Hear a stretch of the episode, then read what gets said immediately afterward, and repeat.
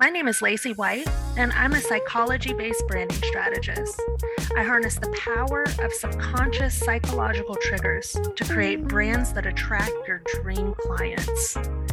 You deserve a perfectly aligned brand, and I'm here to make it happen. Hey guys, welcome back to another episode of the Psychology Based Branding with Lacey podcast. I am your host, Lacey White.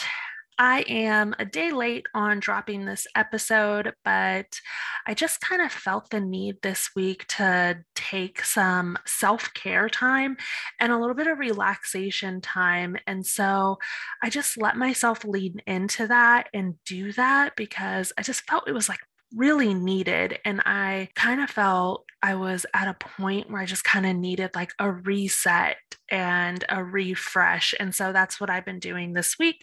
And that's why this episode's a day late, but it's okay. I have prepared some awesome flipping content to drop on you in this podcast episode today. I'm entitling this episode The Great Client Search we are going to have a super value packed episode, and you're going to get some really good stuff. How many times do you feel like you're searching for clients? Are you searching for your clients or are your clients searching for you? So, in this episode, I'm going to go over the difference between finding clients and clients finding you. And I'll give you some simple tips on how to position your brand so that you're attracting clients as opposed to searching for them. But before we dive in, I wanted to let you guys know a little bit about my process for performing brand audits. I have been receiving a lot of requests for these brand audits, and I think that these are super valuable and these are great tools to utilize to evaluate your brand as it is and where you want it to go. So, the first thing I do is take a deep dive through your website and your social media pages. I identify the colors, shapes, imagery and messaging that could be turning away potential clients based on your brand, your industry, and your target market. Then I provide high level recommendations on how to tweak your brand elements to better attract your desired clients. My audit results and recommendations have gotten tremendous results for the clients who have implemented the changes that I've suggested. My clients are making 10, 20, and 30 times their investment, or oftentimes more than that, because of the super low price point of my brand audit right now. So, right now, I'm practically giving away these audits. They're just $25. So if you feel like your branding is kind of stuck in a rut or you just want to have a baseline for where your branding is at and how it can improve, then you'll want a brand audit. I'll throw the link in the show notes so that you can order your brand audit. And I'm, I'm going to let you guys know right now that I'm not going to keep it at $25 for long. It's going to be $25 right now but the price will go up soon. So get while the getting is good, guys. Also, if you're looking for ongoing branding and marketing support and strategies, you need to be in my business branding boot camp. It's a group coaching container, and you get access to a private Facebook group where I provide trainings, journal prompts, strategy sessions, coaching, live masterclasses, and more. This business branding boot camp group coaching container is just $250 a month. And the best part is that right now I'm offering the first 60 days for free, but only for the next five people who sign up. The sign up link is going to be in the show notes. So if you want to save your spot and be one of those five people getting the 60 days free in this container, go ahead and use the link in the show notes. All right, so let's dive into today's episode. Do you feel like you're constantly on the hunt for clients, spinning your wheels, trying to identify the next scheme or gimmick to convince people to buy something from you, flooding strangers' DMs with pitches only to get ignored or even worse, blocked? I know I've blocked some people. There's a better way. The goal is for clients to find you so that you don't have to constantly be on the hunt for them. So, what's the difference between finding clients and clients finding you? Finding clients comes from a space of desperation, and the energy that you give off repels your audience, which is the opposite effect that we all know that you truly want. On the contrary, clients finding you comes from a space of confidence and knowing that your brand is aligned to attract those who resonate with the vision and purpose of your brand. So let's dive in to the actions behind each scenario. The first I'm calling finding client actions. So these are actions you take when you're trying to find your client as opposed to them finding you. And a lot of us engage in these actions without even realizing that they're not really helpful or without even realizing that we're actually doing them because we've been conditioned to believe that this is what we're supposed to do in order to grow our business. The first thing social media pitching posts. This is a post where you are solely pitching whatever it is that you're selling. Buy this $200 off one on one coaching package. You're not giving your audience anything other than buy this, buy this, buy this. But you're not telling them why they should buy from you. You're not positioning yourself as um, someone to get to know. You're just saying, buy this from me.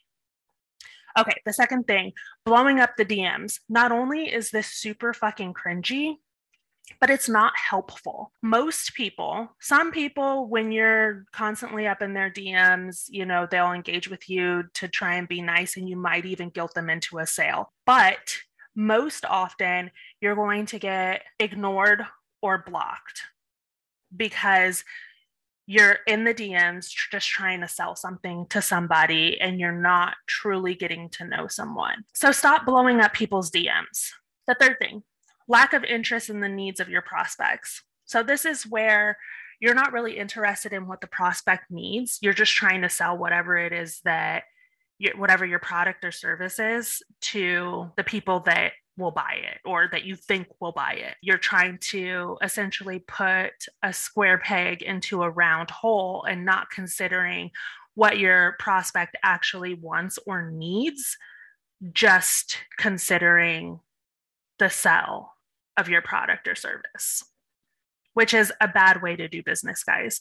You want to make sure that you actually care that whatever it is that you're selling is what somebody needs, that you actually care to solve a problem. All right, the next thing constantly justifying the price of your product or service. If you're in an energy where you feel that you have to justify the price of your product or service, you don't believe it's truly worth the price that you've set. And if you don't believe it's truly worth the, price that you set, then no one else will believe it either. And thus, you're in a vicious cycle of trying to constantly justify. Stop justifying the price of your product or service. It's all about perceived value. And the minute you start trying to justify the price of your product or service, your perceived value goes in the toilet and nobody wants to buy. All right, the next thing offering ridiculous discounts to close the sale. Stop it. Again, it's all about perceived value. So once you start discounting your services to next or your products to next to nothing just to get someone to try and buy, that person immediately recognizes that you're devaluing your product or service. And then they, in turn, do not see the value in your product or service, even at the discounted rate. They think to themselves, well, if they're willing to to drop the price that low was it really worth the original price point in the first place and is it even worth the discounted rate it's all about the psychology behind these actions. You're not meeting someone in the middle on a financial playing field. That's not what is psychologically triggered when you discount your product or service to close a sale. What's psychologically triggered is that your product or service isn't worth it. So be very aware of that when you start trying to offer discounts to close the sale. Not everyone's objection is money. Even if they say it's money, most often it's not money. Most often they want something that is going to solve their problem and they're willing to pay whatever The price is for that something as long as it works and it solves their problem. Last thing, stop trying to convince people that they need your products or services. If you are in a space where you are always feeling like you're convincing people that they need your products or services, or you're trying to convince people that they need your products or services, you are in a finding client action. That is a finding client action. That is not a client finding you action. So stop doing it. You don't need to convince people. The people that will buy your products and services are already convinced because you've set yourself up to attract those people. Okay, so let's move on because not only are these actions not helpful, but they'll often yield the exact opposite of your desired result, which is to sell your product or service. So let's talk about the other end of it. Let's talk about client finding actions. These are actions that you take so that the client finds you. These actions will improve your brand's ability to effortlessly attract clients without having to be on the hunt all the time. So, what are these actions? Firstly, focus on creating visually appealing social media content. Stay out of people's DMs and just create stuff that they like to see. What will happen is they'll start to be in your DMs. Another thing, utilize brand psychology to ensure the colors, shapes, and other visual elements that you're putting out there resonate with your target audience and meet industry standards. This is super important, you guys. I don't think a lot of people really understand that brand psychology is super important. Your colors, your shapes, your fonts, every single visual element that you present in connection with your brand evokes a feeling within someone else who sees that content. And so, what do you want your audience to feel? Do you want them to feel that you're reliable? Do you want them to feel that your brand is luxurious? Do you want them to feel that your brand is strong, that it stands the, the test of time, that you'll always be around, that you're confident, that you're consistent? Do you want them to feel like you're flighty, flaky, or do you want them to be confused? The last set of things, of course, that's not what we want, but oftentimes that's what happens when our brands are not aligned with the colors, shapes, and other visual ele- elements to attract not only our desired clients, but to meet the industry standards and appear in a space of alignment with what's expected for the industry. I'll give you an example, and I use the McDonald's example all the time. McDonald's is doing it right. They've chosen the exact the exact shapes, colors, and elements that are going to attract their audience. And if you haven't heard the podcast episode where I go over the McDonald's example, DM me and I'll tell you about it. But adversely, in a field like a therapist, I had a client once who was a therapist and he wanted to use maroon and yellow for his colors. And I'm like, dude, what are you, McDonald's?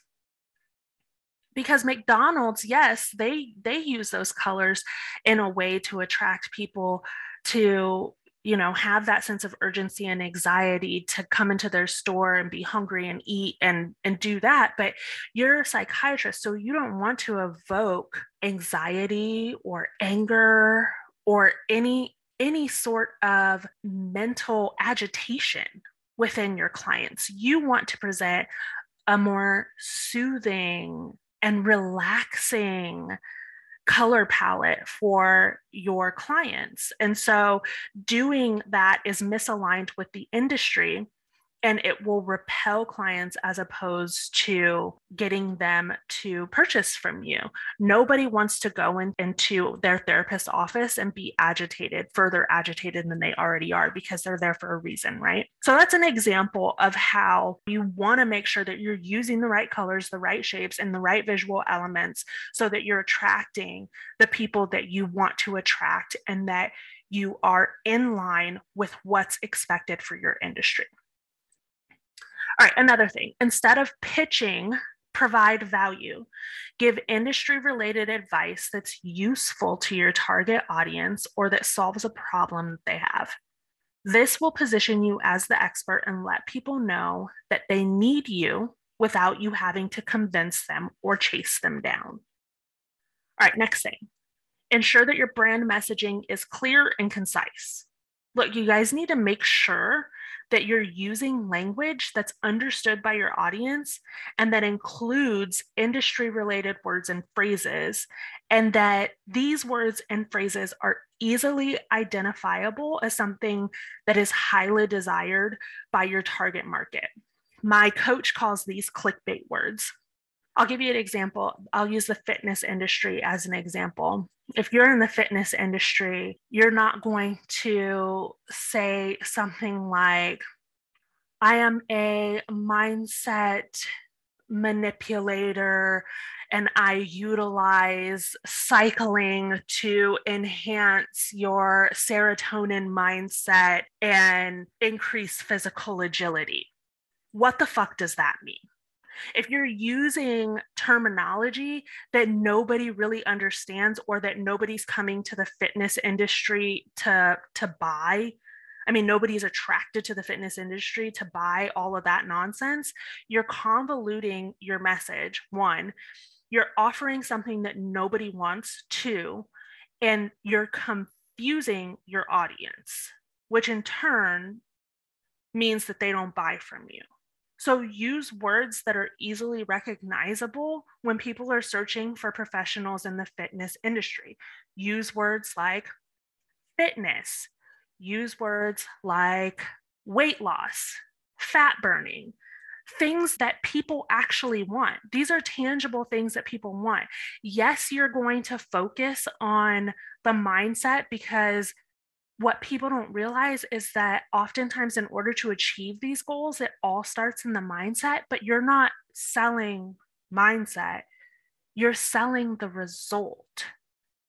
So how you get there is the mindset combined with uh, a fitness plan and maybe a meal plan or whatever else it is that you include in that package but you're not putting that on the forefront because if you advertise it that way, people are going to say, I don't know what that is. That's not what I'm looking for. What I'm looking to do is lose weight. I hope that that was a good example for you guys to get how important it is to make sure that your messaging is clear and concise and to make sure that you're using language that will actually attract your desired clients as opposed to using language that might mean something to you, but doesn't mean anything to anyone else and doesn't make people think, yeah, I want that. All right, lastly, if you're running a sale or you're offering a standard discount to those who purchase multiple products or services at one time, then that's okay. Cool. We're cool with that. But do not, under any circumstances, drop your prices in response to case by case price objections most often a price objection is not really a price objection. What they're saying is that they don't really believe that whatever it is that you're selling is worth what you say it's worth. So stand firm in knowing your value and be willing to let the potential client walk away if they do not also value you in dropping your prices, you will say to them, I also am not sure that what I'm selling you is worth the price that I've set. So you will confirm their suspicion that it's not worth it. And then likely they won't buy from you at all. So don't do that. Oh, that wasn't the last thing, guys. I got a couple more for you. Let's keep them rolling. Okay. Don't DM someone unless they DM you. Email prospects instead with something of value or a freebie to get them in your sphere. And at some point, many of them will come back to you for what they need whenever it is that they need it. But pointless DMs or blowing up the DMs is not a good look. It it just screams desperation. Like I can't tell you how many times I've had people in my DMs and I just absolutely cringe. It's not, ugh. I will never buy anything from anyone who blows up my DMs, especially if I don't respond the first time and then week after week they keep messaging me. For me, that's a repellent, a huge repellent. So don't do it. If you would be repelled by something, then don't do it to other people. All right, now, last thing be authentic. Most people have just like an internal fakeometer that detects when you're trying to be something that you're not. And this leaves them super turned off from whatever it is that you're offering. So be authentically you and be unapologetically you. Trust that you're good enough and that what you're selling is good enough. And if you believe it, other people will too. But how can someone else believe that your you, your product or your service is good enough if you don't believe it? So start practicing believing in you. Okay, guys, that's it. That is all that I have for today. I know that was a lot, but I hope you've gotten some value from today's episode. DM me on Insta and let me know your thoughts or if you have any questions. I love hearing from you guys. And don't forget to hit the links in the show notes to join my business branding bootcamp and order your brand audit. As always, it's been real, and I'll catch you guys next week. If you've received any value from today's episode, please share it on your social media and tag me. I love connecting with you guys. Need to get branded and don't know where to start? Head over to my website and schedule a free 30 minute consult. Let's chat and see if we're a good fit to work together.